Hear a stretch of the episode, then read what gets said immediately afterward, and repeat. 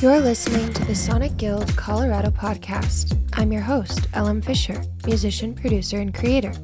This episode features Dave Tamkin, percussive, acoustic, singer songwriter, and podcast co host of Musicians Tip Jar. I spoke with Dave in his home in Boulder. His space was a perfect representation of his warm and welcoming personality on and off the stage. We discussed ways musicians can create out of the starving artist mindset the complexities of booking live music, and so much more. This is the Sonic Guild Colorado podcast with Dave Tamkin.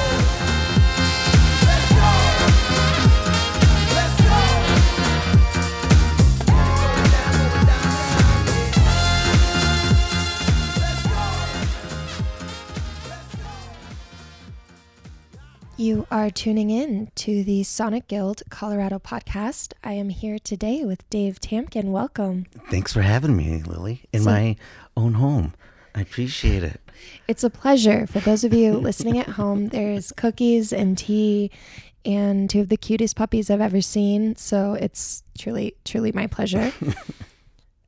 How is music for you lately? The last time I saw you was at the Boulder International Film Festival's Singer Songwriter Showcase. Yes, you were very busy that night. You had I- a full night of performers that you were in charge of. Yeah, it's really fun to see the local community come out, and I was so impressed by all of the performances, but yours especially. Let's. That's nice. you. I will not tell the other performers you said that. Yeah, we're, We'll I don't have a between us. favorite, but the favorite is Dave Cam. Dave Campion. Um, what is the history of your musical journey? Uh, it's uh, it's been going on for quite quite a while. I guess uh, if I started out in Chicago. Um, I studied music at DePaul University in Chicago, and then I moved out here in Colorado to Denver in 2008. And between, I'd say, college and Colorado, I was touring the country for a living for about eight to nine years. It was music every day, all the time. And then when I moved out here, it uh, kind of slowed down a little bit as far as touring. I did it just in specific months out of the year. I've been fortunate to play with some awesome musicians that I also call some of my best friends. And I started a life here in Colorado with my wife, Anne, which uh, I love. I love it out here. It's beautiful. So I guess that's without saying I started playing guitar when I was 10. that's the short answer. Well, I mean, did you always want to play music? I would say yes. I would say from 10 first time I saw Chuck Berry and like the Duck Walk and uh, Keith Richards. Yes, I wanted to play guitar. I wanted I don't think songwriting started until I got older, probably 16, 15 somewhere around there. But I mean, I was into metal after Chuck Berry, a lot of Pantera, Sepultura, Deicide, Morbid Corpses, moved on to Rush, Police, um, Primus. And then once I heard Toad the Wet Sprocket and Glen Phillips, I was just like, this album Fear is awesome. And all the songs were so different. I just wanted to do that. I wanted to write songs of like different genres and have different meanings. And it was all over the place. I, I loved it. So, did that answer the question? I think so. Okay. Yeah, right. you're doing great. Thanks. What was the process like for you starting touring, and how has that evolved for you now as you've gotten older? Uh, writing is the, always starts. I, guess writing a song for me always starts with lyrics. It's uh, I loved poetry in high school and college, and from there, I I look at it as just writing a letter to myself in a way or to someone else that I want to paint this picture. The picture has changed over the years for sure. Uh, definitely in Chicago was more of a lively scene. Being younger and jumping around stage, I guess I probably wasn't paying attention to that story as much as I did when I moved to Colorado. The audiences, or at least the audiences that I started playing to out here, they were like, you can hear a pin drop in the room. And the my voice changed. I, I wanted to tell a different story. So since I've gotten older, I guess I would say I'm more into the journey of writing the song and telling the journey to the audience rather than like blast off here we go for an exciting show for the next hour and a half. And touring wise, do you think that you enjoy it more now than you did then? How did how's that changed for you as as you've evolved? Well, when you were setting up, I asked you how many interviews you did um, a week or a month, and you're like once once a week, usually just to stay present and not have the same conversation. And I think touring for me now is that. Before it was something that you just woke up in a different place all the time, and now I have a. It has a different meaning for me. I, I show up prepared differently. I can't wait to get on the road, and I also can't wait to get home before the road was home. So, and also, I, you know, started touring overseas right before the pandemic, which I can't wait to start picking that up again in uh, 2024. So I look forward to that, seeing different countries, which I never had done prior to that pandemic tour. How would you classify your music? Like what genre? And is there a a difference between what the audiences expect or want more of when you're overseas versus touring here? Well, I think overseas, just saying I'm from over here is different. They already have some preconceived notion of who this, what they might see. Just like if I hear that someone from Ireland is playing here, I'm going with a, I don't really even care if I know who they are or not. I just know it's going to be different and I'm looking forward to it. Um, that really doesn't answer your question, though, does it? I'm not sure. Hey, all all answers are valid. Okay. It's yeah, it's yeah. uh that's fascinating though. That's but for like, myself, yeah. like I can't wait I can't wait just for new stories, just to write new songs about the different experiences that I have um, traveling. And now I get to do it with my wife Anne, which is even more exciting because she's along for the ride and will, you know, play shows for two or three days and then take two or three days and go explore the world. That's super fun. That's kind of the best way to do it. Yeah. And if she doesn't want to go, my friend Brad Huffman, who I play guitar with now all the time, he wants to go to Australia for uh, February, March. And I'm like, let's go. Let's just go. We can both work from home on the stuff we do. So no more excuses. Life is short. Tell me a little bit about uh, your band, John Huffkin. I assume with, with Huff and, and Kin. Yeah. You're the two of the, the three. nice. Yeah. And uh, Chadzilla Johnson is uh, the third. So we just came up with that name on our last tour through the Midwest. We just thought it would be fun that people were going to go see a, a guy called John Huffkin, but it was really a band. So in our head, we had a whole storyline about how would that look if someone was like, "Oh, have you ever heard of John Huffkin?" And someone would be like, "Oh yeah, I've heard that guy before." No, it's not a guy, man. You don't know what you're talking about. It's like the Tame Impala of yeah. Before that, it would just be called like Dave Tamkin and Company because I never consistently played with the same people or some of my closest friends that I still play music with live in Chicago. Uh, drummer Brian Sansom is one of my closest friends, and it's just the lineup would change. But the lineup hasn't changed for a while, and it just didn't feel authentic to call it just my name, and nor did I want to. I wanted to be a part of a band, and especially Chad. Chad plays with quite a few groups. Brad has his own group uh, called Jababa that you have to check out. Anonymonkey is the name of Chad's band, which I believe is Anonymon, anonymonkeymusic.com or maybe just anonymon.com. I don't know. You should check it out. But it's awesome. And I don't, I think he wanted to be a part of another project too that he wasn't just hired to be a part of. And not that I looked at it as hiring him, but uh, I think with the name change, we're all showing up for the same reason. Yeah, there's a sense of ownership and like collaboration. Yes, and it's for everyone to see. Where I think that that ownership was there, but it wasn't presented outward because we were all writing songs together and adding our own flavor to each song. Anyway, it was just unfortunately my name on it. How does your songwriting process change solo versus writing with a group? Solo, Ani DiFranco is one of my influences, and I love how she beats the crap out of her acoustic guitar. And it's inspired me for years. So when that was the question I didn't answer correctly last time when you're like, how would you describe your music? okay, we're back. Um, per- percussive acoustic rock was what someone called it one time, and I'm like, I'm just gonna stick with that.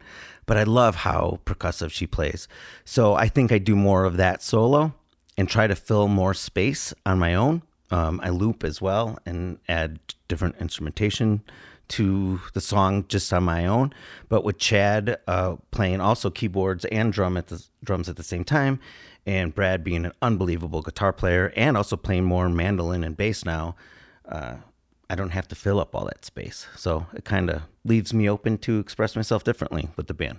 You released your album Cedar after a five year break. What was going on in that break and how did it feel to come back to releasing music? I think the move was going on during that break from getting off the road and starting a new life out here in Colorado. It was scary. Uh, I started teaching down in Castle Rock, which I hadn't done in years. I also started a marketing company with some friends of mine, which was also down in Castle Rock. So I was doing that drive quite a bit from Boulder back and forth and I was just trying something new. Uh, I have a business uh, degree and background, so I wanted to explore that part of being creative in that way. I mean, I was doing it for so long just as a musician that I wanted to see if some of those techniques kind of worked in the corporate world too. So that's that's what changed.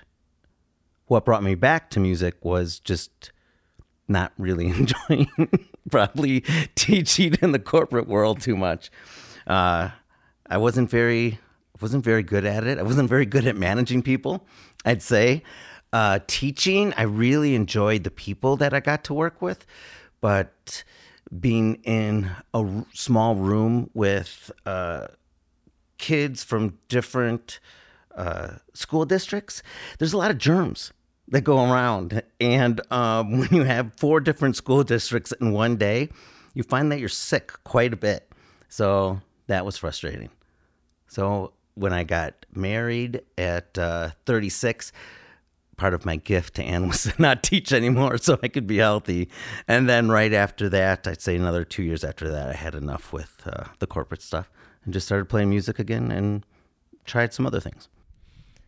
What things transferred from corporate to music or vice versa? Uh, managing people did not transfer very well at all. I would ask people if they thought I was an a hole a lot. Can I? Can we swear on this thing? I'll just say a hole. Yeah, a hole. Whatever you want. Uh, okay. Like, oh, am I an asshole? Yeah. And they'd be like, well, why would you ask me that, Dave?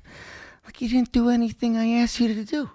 So you must think I'm an asshole if you didn't get your work done which I found out that's not the way to go about it. When um, in being a musician, I didn't know any other way. You have to show up to the show. You have to know your material. There's no playing solitaire when you have time off um, unless you have your work done. So I found that my work ethic didn't transfer over to the corporate world, and there was a whole different way of doing things. Not to say they were right or wrong, but obviously I didn't handle them the right way. So that's one thing that didn't transfer so well, I guess. Well, I imagine too, you have to be very direct in your communication as a musician. And so, you know, in that case, yeah, showing up being like, Am I an asshole? Your bandmates can be like, Yeah or no. And then you move on and you figure it out. And that's that's just how things get done. Absolutely. And Brad will be the first one to tell me. He definitely will. and sometimes I have a problem where I just expect people to read my mind. And I found out that that's not true either. They can't. They can't read my mind. So I'll start stories or questions halfway through because I've already started it in my head. And Brad will be like, You're doing it again. I have no clue what you're talking about. Um, but it's great to have that trio because the three of us don't let things linger. We can speak honestly with each other, and we've been through it so many times with other bands or music relationships or just relationships in life that if you can't be honest with one another, what's the point of even hanging out in the first place? So, honesty, that's definitely a part of community. What other ways have you found that you've nurtured this community you've built here? With my background being in business and in marketing, I find that if I have a conversation with a musician that oh, is that a burp? I think it was. That was a lot of coffee right there. Sorry, everybody. Let me take a sip over here. Lily, you better not edit this out. this is real life, everybody. Uh, I want, like, my instinct is to help them with stuff that I wish probably someone would have showed me when I was um, in a situation where I could have used this information. So, um, as far as like placing pixels for tracking um, from Facebook to their website, uh, affiliate marketing, uh, just the way you can branch out with an email list and not only reach more people and own that information rather than own them just on Instagram, that you can monetize that. How are you don't have enough money for merch? Well, let's build a site where they're one offs. So they send it to like Teespring and you can start to make money where then you could take that money, buy merch with it. So it's not, there's not one way of doing everything. So I think that's the way I tend to try to nurture this community. And from that, my friend uh, Chris Webb, he teaches a lot of music over at CU Denver, we started a podcast called Musicians Tip Jar. So we've already done 70 episodes. We're interviewing like people like Derek Sivers, who started CD Baby, and we're trying to teach musicians how to better watch, how to better watch, how to watch their finances in a better way. And we don't have all the answers, but we thought we can get better at it by interviewing people that knew more than we did. So we're not placing ourselves in a situation where, like, listen to us, this is what you should do, because we're still trying to figure it out ourselves. But if you want to make a music career possible, you have to watch those things. It's a business. And if you forget about that stuff, you're going to end up as a struggling musician. And when you tell someone, I'm a musician, and then they ask, well, what else do you do? Or what's plan B? I want to eliminate that question. You're a musician. How fortunate are you that you get to be creative for a living? That should be the answer. And I think that's how I try to enrich my music community by helping them out in that way. I think that's incredible. I mean, it's the hardest part of making any kind of art is how do you monetize it? How do you think about the business side of it? What is one of the biggest takeaways from your 70 episodes so far that you can share to get people into go check out the other episodes? I, I would I would say budgeting for sure. I would say know what's coming in and what's going out as far as money is concerned. And if you don't want to make money get in the way of your art, then find something that you can do for X amount of hours a day that frees up your mind to make some dollar bills, bring it back, and then just make art for the sake of making art. But let's not complain about it. Let's do something about it and come together. And if you can create a website, talk to your friends and make them for your musician friends. You're still doing something in the music community or teach lessons, but only do it three hours, you know, four days a week. But you're still in the music business. So diversifying your income would be the takeaway that I would say in order to have a long lasting career. And no one ever has to know your name. If you want to be famous, that's something else too. But if you want to create every day and show up to be around musicians that you care about and inspire you, that's a goal too. And make a living doing it. A noble goal. I think that's people get caught up in that fame chase and it's so unrealistic from what I've heard talking to musicians on the show in my own experience is that that's one of the surefire ways that you can be disappointed and, and give up making your creative life because you know, you're not like on a magazine, but there is so many other ways to be fulfilled and maintain that creativity. And that's really like the most important thing, I think. And uh, so go check out their other podcast. We'll link it in the show notes. It's that's one free tip. the rest you gotta you gotta work for. So, like I said, I saw you at the the Biff singer songwriter showcase, and I was really blown away by the way that you told stories, not just in your songwriting, but in between those moments. It's such a, a gift and it's something that really, I think, connects you with the audience. And from what I saw, you really like had them in your pocket and were laughing with you and thinking about their own lives. What is that raw experience like? Like, how do you cultivate it? Is it something that just comes naturally to you, or is it something you think about, like a like a stand up comic making notes? That's what Anne says. stop, stop trying to be a stand up comic. Uh, those stories do come to me like, say, songs would. So uh, I do write them down sometimes. I try them out differently, tried to make them shorter, but they're honest. So they really happen to me, and I want to check in with the audience in a way. I don't want to go from song to song to song. Not that there's anything wrong with that, but I just want to check in. I want to have that conversation. And sometimes, uh, I don't want to say putting yourself down, but I am putting myself down on stage. Uh, sometimes breaks down the wall that uh, I'm no different than you. I am just showing up differently today than you. That's it. And hopefully you can just either sit back and enjoy or stand up and dance or connect differently. The pressure's not on you, but I am going to check in with you to see um, how I'm doing and what the temperature is. So hopefully I can gauge that to change my presentation in a way that I can capture you back into the next song. What has been the experience like now back in music? What are you working on next? And where are you thinking that you're going to pull new stories from? Well, traveling, like I said earlier, will hopefully create some of those uh, stories after the pandemic, or I guess I would say during the pandemic. Those stories were few and far between. You're, you know, everyone was kind of just stuck at home, and when it takes a while to get out of that routine. You get put in that routine for almost two years.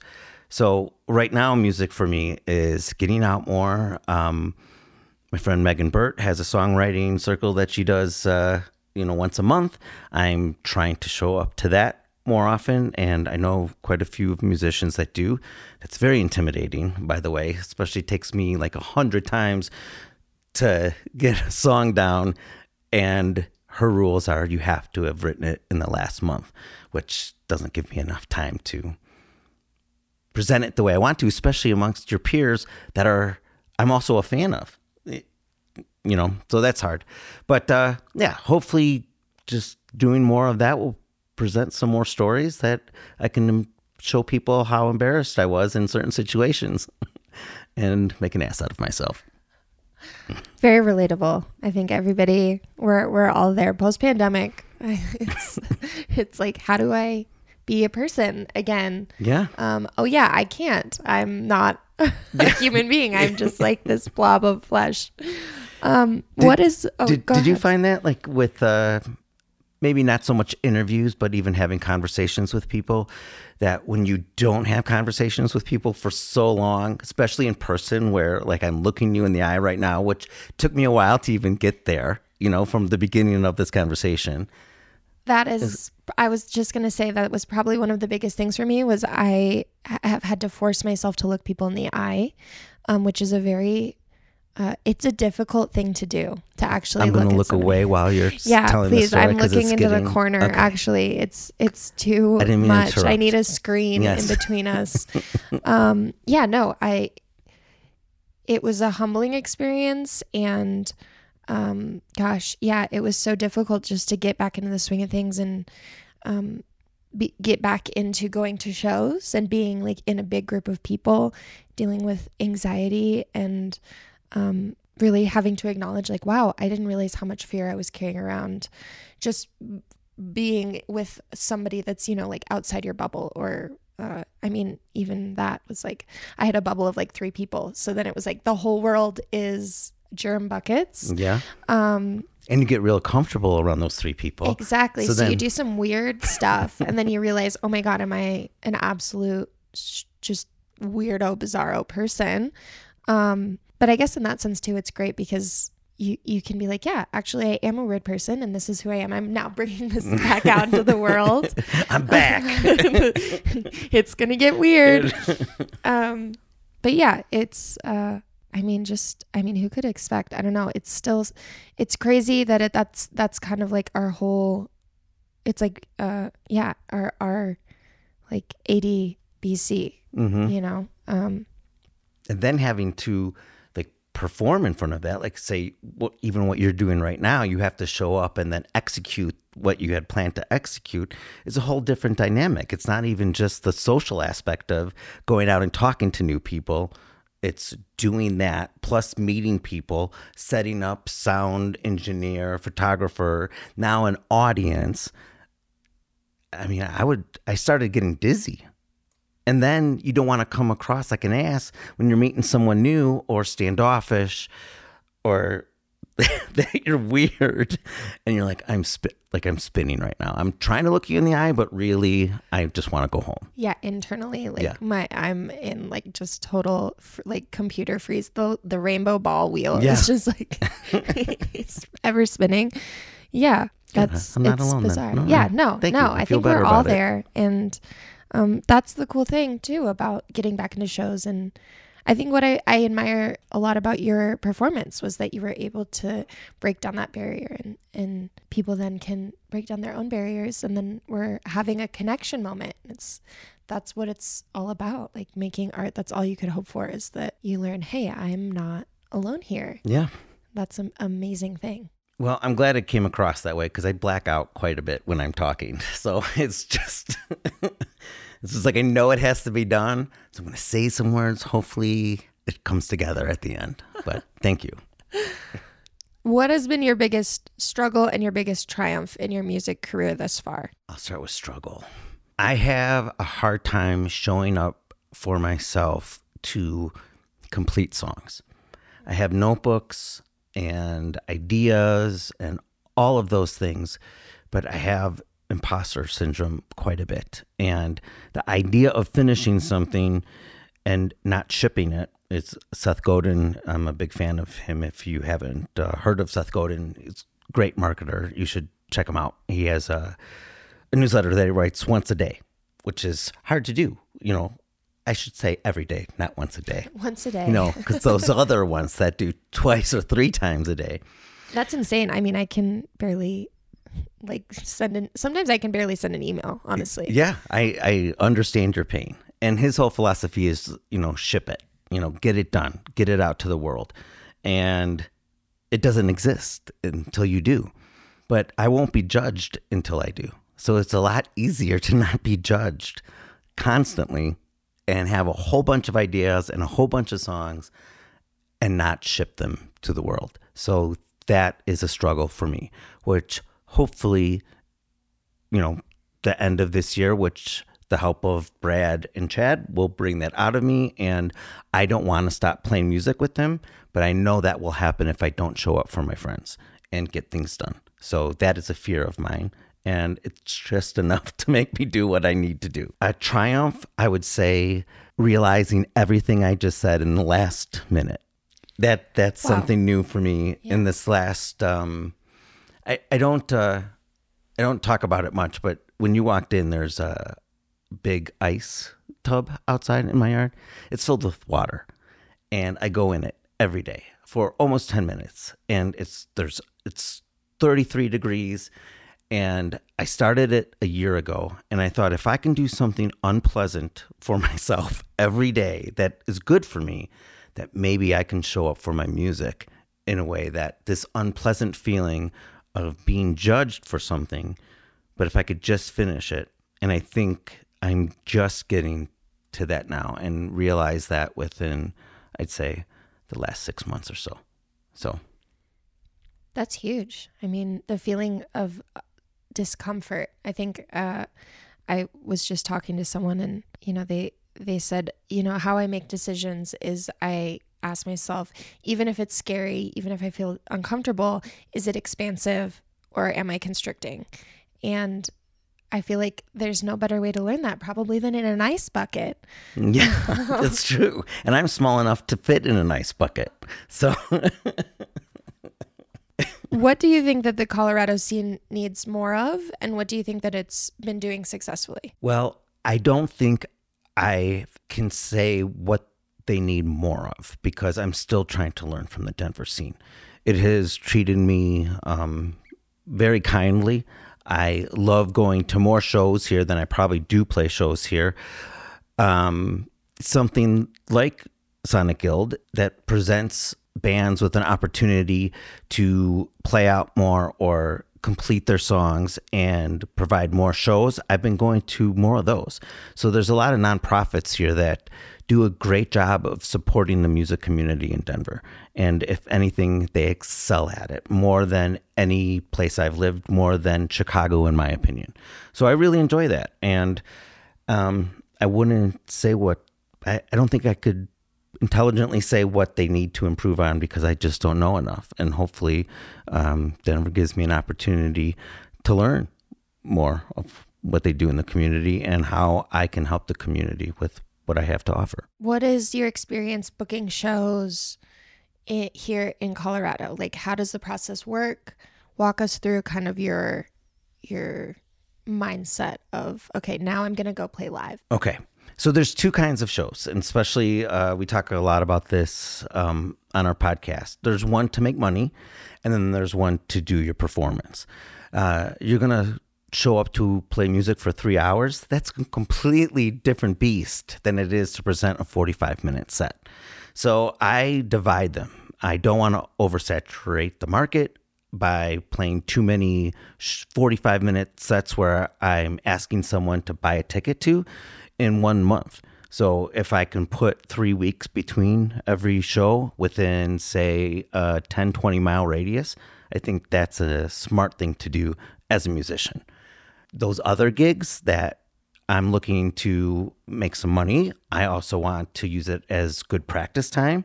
I feel like it should be a performance. So I am going there to perform, whether I'm background music or not is not always up to me, but I'll try to not be background music. That's a pretty, um, there's lots of bars and pubs and breweries that offer that kind of experience for musicians to come and play. The pay in Colorado is awesome as far as ticketed shows. I think every venue takes care of those musicians really well the three hour gigs pay the same as they did in 1995. And that is a problem. I think that this is one of the oldest professions in history. And why is it behind the curve in what a musician needs to do to pay their bills, to have a family, to do the things that everyone who's coming to watch them and be entertained by they're only getting paid 150 to 250 for three hours worth of music, and the place is packed. It just doesn't make sense to me. So they can do music less, not every night of the week, and do it three nights, and just like you would raise money for marketing. Or why the way you consume music right now, how many artists do you have on a playlist, say from your drive down from Fort Collins to here? Uh, I have about 1,400 songs on a on like a liked. And like genre wise, would you say everywhere, everything? Okay. So that model is what is happening in everybody's life. So how long am I going to sit at a pub to listen to one musician with a guitar for for 3 hours? It's people have a style. They have a what that's what makes them unique. In 45 minutes or if I'm going to Red Rocks for an hour and a half set, awesome but I've never heard this person in three hours. So then now they better play some covers. So then, okay, so that's familiar to me. But if you have 1,400 songs on your playlist, playing covers isn't the same like it was in 1995 or 2000, where you can roll through all the 90s songs, all the 80s songs. In from 2010 to now, you've had so many songs you've fallen in love with but none that you're like, oh, that song? Like, what are the odds that some musician's going to play one of those songs? They're very slim. So maybe book three artists in one night and do it three, you know, and even if you paid them less, a musician will show up for hundred bucks to play 45 minutes rather than 250 to play three hours, get there an hour beforehand, take to load up all their gear, get done, drive home. I mean, you're looking at five hours for a three hour gig for less than 50 bucks an hour. That's crazy. And you know how many hours of practice it took for them to come a- and guts? Yeah. you know, just And to, gear. and gear. and- Yeah, all of that. So don't get me started. I'm already getting frustrated. Everyone, my cheeks are turning red.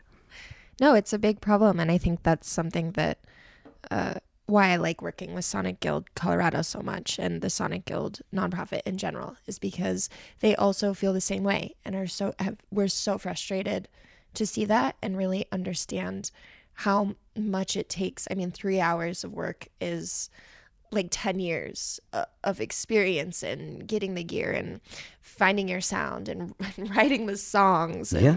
then recording the songs which is a whole other pay cost on top of everything else so that people can hear them and then say oh i want to oh i've heard this i'll go see the show Yeah. um so E- even if it's a show, I mean, they might have the game on right next to the Right, with and then the I imagine every 70 time there's a touchdown, I'm like yes, they're screaming for me. They're screaming for me. Just close your eyes. They're screaming for me.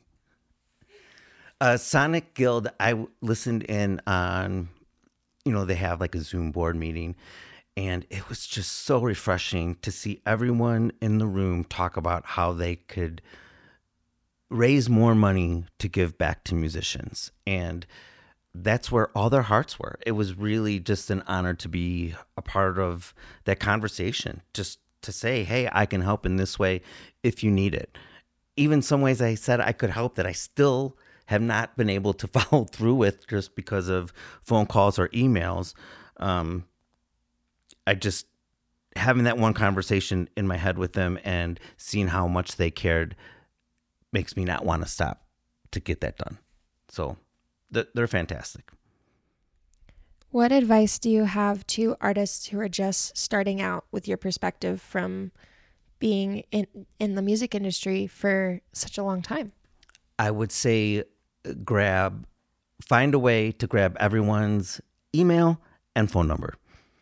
Own that information. You make a fan, ask them for their email, ask them for their phone number. Hey, I'll only text you once a month with everything that's coming up. Would you be interested in supporting my journey? Talk to people. It's one fan at a time. And as long as you own that relationship, you can have a career for as long as you want and continue to write songs. And every time you feel like an imposter, tell yourself just to write the songs anyway and show up for those people because if they're going to show up for you, um, you, you owe them that, you know? That relationship, like a friendship. Would you, if someone showed up for you and then after a while you're like, eh, would you expect them to come to your shows if you're like, oh, I haven't done anything for them? I haven't given them any creativity, have not made them smile, haven't reached out with something new. That relationship fades. And especially if someone owns the way you guys communicate. So if it's only on Instagram, if Instagram goes away, you're you're screwed. Now, I'm going to date myself right now. Like at the time, 32,000 fans was a lot on MySpace. And it went away one day. It we all had to start over and had to start capturing. And that can still happen with what you're seeing from even Facebook. People that didn't think, who's on Facebook? People that are in their 30s and 40s. That's it. And now it's Instagram. And what's coming next? TikTok.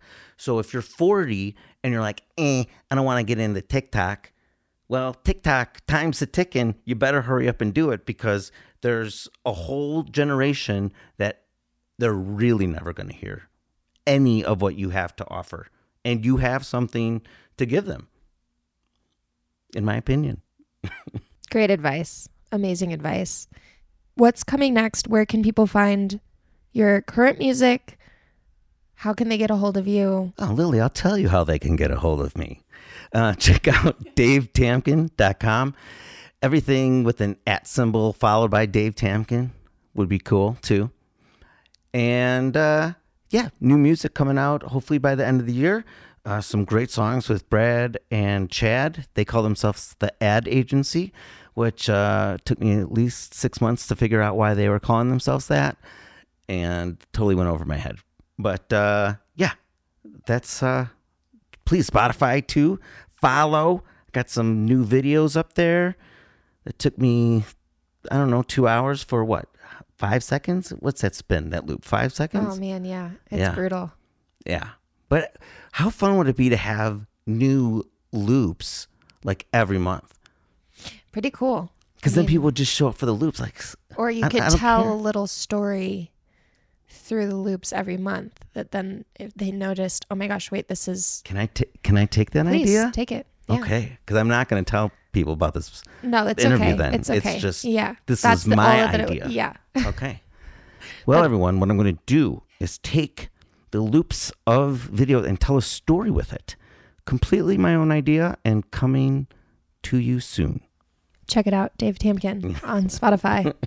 Dave, thank you so much for making the time. This has been an amazing conversation. Thank you for driving all the way from Fort Collins. It's crazy, but it was a beautiful day for it. It was So- a beautiful day. There's cookies, there's dogs, and so much great information. Now, cookies, gluten free or vegan? I'll eat any sugar Okay. if it if it's. I. I'm not picky. Okay, Yeah. you know I said I was going to have those, and then Anne brought those home. I'm like, do we have a vegan or gluten free option?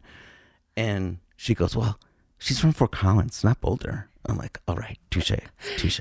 Yeah, yeah, no, slightly less on the on the food hippie scale. Okay, well I'll send you home with some, No so you don't wheatgrass. feel like you have to. No, Well, enjoy the rest Okay. of your day. You it's too, been an thank you. absolute pleasure.